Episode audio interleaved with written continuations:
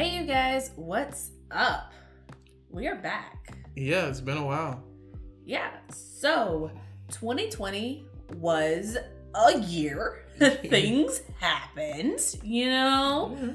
Pandemic, cross country move, new job, new house.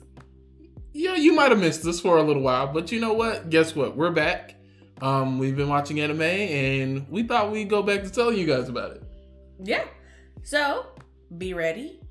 Watch your feed. We're coming back 2021 with a vengeance because you know what? The good anime season came back this year. So because let's be real, nothing nothing really worth watching came out in 2020 because pandemic. Everything just like stopped. Yeah, all the good shows got canceled. That's just reality. But you know what? You know, we're starting 2021 off good. And you know, this is a banger season. Plenty of great shows, plenty of stuff to talk about.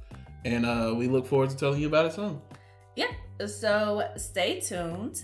I'd rather anime coming back 2021. Wait for it.